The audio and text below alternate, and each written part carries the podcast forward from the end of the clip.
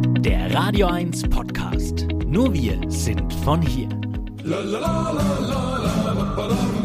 Das Eich der Woche, der wahnsinnige Wochenrückblick. Kinder, wie die Zeit vergeht, hä? Frühling, Sommer, Herbst und Mai.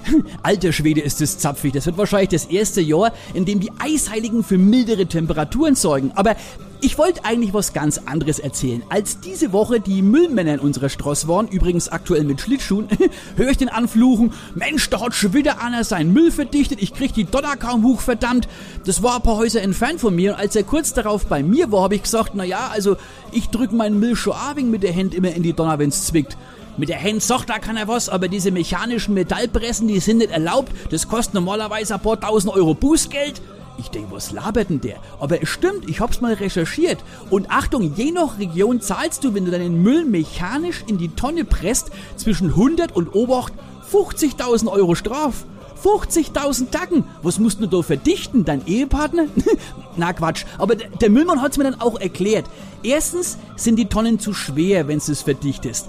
Dann geht das Zeug auch viel schwerer auszuleeren und in der Müllsortierung später können die mit diesen gepressten Klumpen auch nicht gescheit erbern. Also es hat schon durchaus seinen Sinn. Eigentlich wäre es aber doch noch sinnvoller, wenn du, wie bei uns fast immer in Deutschland, nicht mit Verboten und Bußgeldern arbeiten würdest, sondern die Leute dafür finanziell belohnst, wenn sie von Anfang an weniger Müll produzieren. Hä? Dann hast du meinetwegen, okay, pro Kopf und je nach Alter liegt der durchschnittliche Müllberg pro Kopf und Jahr bei so und so viel Kilo und so und so viel gelben Säcken. Übrigens wäre auch schön, wenn die Dinge endlich mal reißfest wären. Äh, das kostet dann pro Jahr so und so viel Gebühren und wenn du weniger hast, kriegst du am Ende des Jahres eine Umweltprämie, also Geld zurück. Und ich denke mal, dass ab dem Zeitpunkt um einiges bewusster einkauft wird. Mit weniger Plastik und weniger Essen wegschmeißen vor allem und so weiter.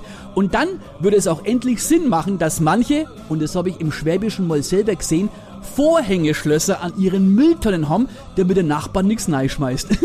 Das wäre mal mein Denkanstoß an die vielleicht künftige grüne Regierung und die zukünftige Kanzlerin Frau Bockbier.